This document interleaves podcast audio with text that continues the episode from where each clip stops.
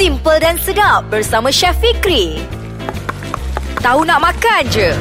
Hai, bersama saya Chef Fikri dalam podcast Ais Kacang menerusi Tahu Nak Makan Je. Okey, untuk hari ini saya akan kongsikan satu resipi bila kita balik kampung yang itu kita makan. Resipi dia simple sahaja, iaitu rempah kurma, iaitu rempah ayam masak kurma. Itulah kita punya resipi untuk kali ini. Dan dia punya bahan-bahan dia mudah sahaja, kita perlu adakan ayam. Nama pun ayam, kenalah pilih ayam. Tapi untuk pemilihan ayam, kalau boleh pilih yang ayam biasa. Kalau gunakan ayam kampung, nanti kalau kita nak masak kena lama sikit. Dan kita kena ada rempah kurma. Saya gunakan 4 sudu rempah kurma. Lepas tu kita ada rempah tumis, kulit kayu manis, buah pelaga dengan bunga lawang. Ini kalau kita nak goreng ayam apa semua, maksud kita nak tumis, kita mulakan dengan 3 sekawan yang ini. Ini yang paling sedap sekali. Dan lepas tu kita ada santan pekat, tomato, kentang dan juga lobak merah. Dan sedikit rasa masam, iaitu asam Jawa. Senang sahaja. Dan untuk bahan kisar, dia sebenarnya bahan kisar ni kalau kita nak buat dalam masakan yang banyak, untuk kuantiti yang banyak, kita perlukan lebih kurang dalam 5 ulas bawang putih, 5 ulas bawang merah dan juga 2 cm halia. Yang ini kita kena kisar dahulu. Kalau kita nak buat yang kecil-kecil, yang biasa-biasa untuk kita apa semua, tak perlukan bahan kisar. Kita hanya hiris halus, masak sahaja, tak payah lebih-lebih apa semua. Dan kalau kita nak kisar ni untuk kalau kita nak buat kuantiti yang banyak, itu sahaja bahan-bahannya. Memang mudah sebab buah kurma pula. Rempah kurma. Itulah rempah kurma ni, kalau kita nak masak ayam kurma, kita kena pastikan kita jadikan paste terlebih dahulu. Lepas tu cara nak buat senang saja. Kalau saya kat rumah tu, saya lebih suka gunakan ayam tu. Saya marinate ataupun saya perap bersama dengan rempah kurma satu malam. Itu lagi sedap. Kalau nak buat macam tu pun boleh juga, tapi kalau nak buat macam tu kena buat sehari sebelum.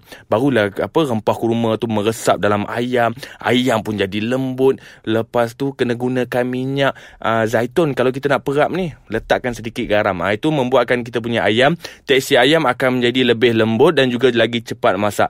Dan cara nak buat mudah sahaja. Kita perlu panaskan minyak. Lepas panaskan minyak apa semua, masukkan rempah yang kita sebutkan tadi, kulit kayu manis, buah pelaga dan juga bunga lawang. Gunakan rempah kering ini, kita tumis sehingga naik bau. Bila naik bau, bahan kisar tadi, bawang putih, bawang merah dan juga halia, kita masukkan. Kita tumis sehingga pecah minyak. Dalam masakan tradisional ni, kalau kita tumis tak pecah minyak, itu masalah lah tu.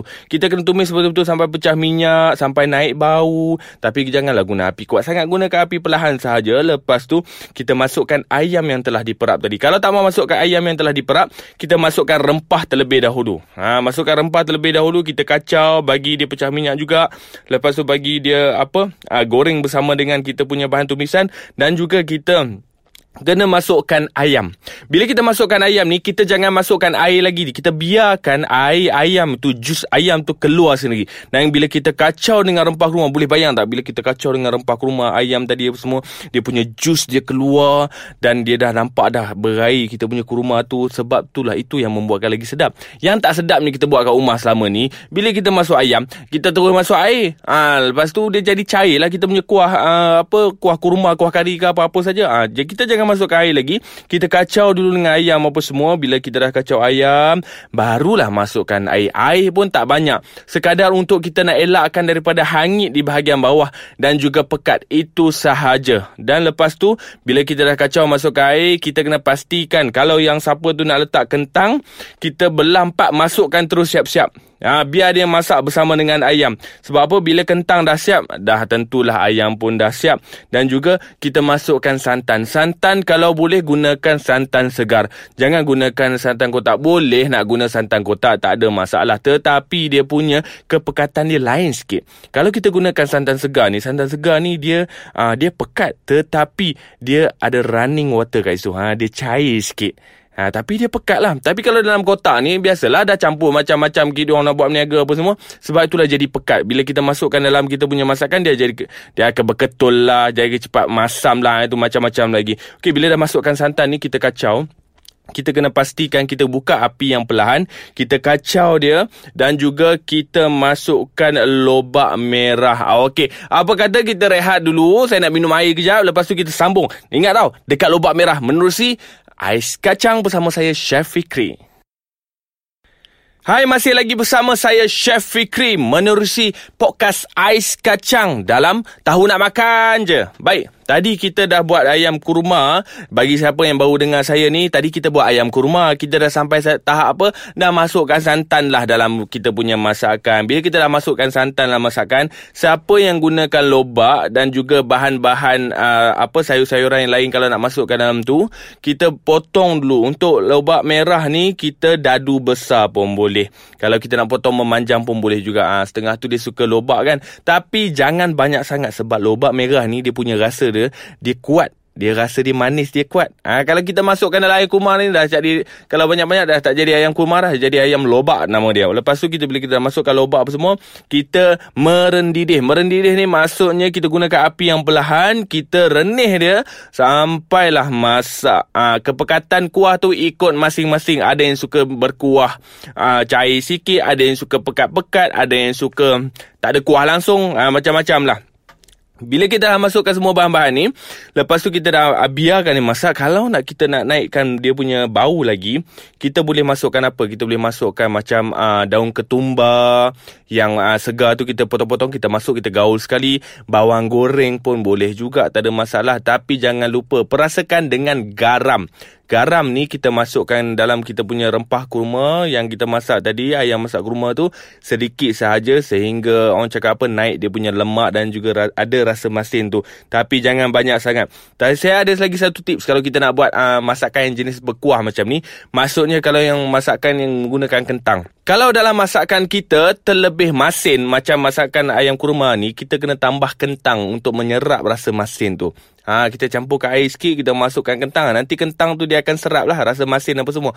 Itulah orang cakap apa, tips orang dulu-dulu. Dan macam tu lah dia punya cara dia. Kalau kita nak buat ayam masak kurma, semua bahan-bahan nak masuk. Masukkan garam. Kalau siapa yang nak masukkan gula sedikit boleh juga. Kita nak pastikan kita punya masakan seimbang apa semua. Senang tak kalau nak buat ayam kurma? Memang senang sebab ayam kurma ni kita tak perlu bahan banyak pun. Kalau kita tolak-tolak barang tadi, kalau tak payah guna lobak merah pun boleh juga. Tapi kalau siapa yang nak tambah tu, ikutlah. Yang paling penting, tips sekali nak buat ayam kurma macam tadi saya cakap, kena ada rempah tumis, kulit kayu manis, buah pelaga dan juga bunga lawang. Itu yang memberikan aroma dalam kita punya masakan kurma kita. Lepas tu, tips lagi satu yang saya bagi, ayam tu saya perap dulu satu hari, daripada malam tu sampai esok tu kalau saya nak buat, saya perap dulu satu malam, saya letakkan minyak, lepas tu saya letakkan rempah kurma. Kalau nak bagi lembut lagi ayam tu, kita perahkan sedikit limau nipis. Itu yang akan melembutkan tulang-tulang di bahagian tulang peha apa semua, dia akan keluar. Bila kita masak dia senang keluar, lembut saja daging ayam.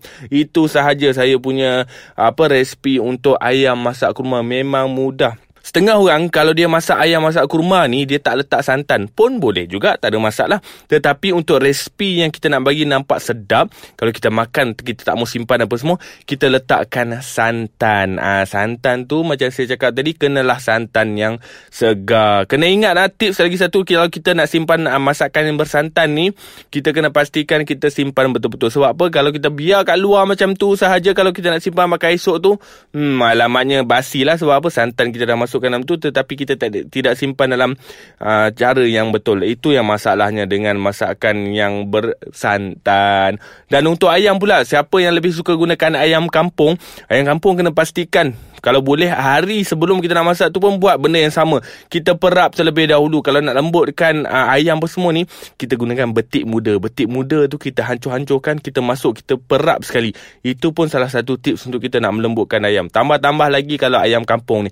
Ayam kampung ni bukan apa, dia punya daging dia liat sikit. Dia berbeza daripada daging yang kita beli, ayam kita beli di pasar apa semua. Itu lain sikit. Ayam moden yang biasa lah. Ayam moden ni dia orang tak pergi exercise. Kalau macam ayam kampung ni kena jalan kaki apa semua. Sebab itulah dia punya kulit dia dan juga dia punya isi dia agak kental sedikit. Itulah saja saya punya resipi untuk ayam kurma. Macam okey lah. Okey, kalau siapa-siapa yang nak komen, nak bagi pandangan, nak beri cadangan pada saya untuk tambah lagi menu baru ke apa semua, boleh tinggalkan anda punya pesanan dekat bawah kotak tu. Okey, terima kasih kerana bersama saya Chef Fikri dalam Tahu Nak Makan Aje. Bye bye.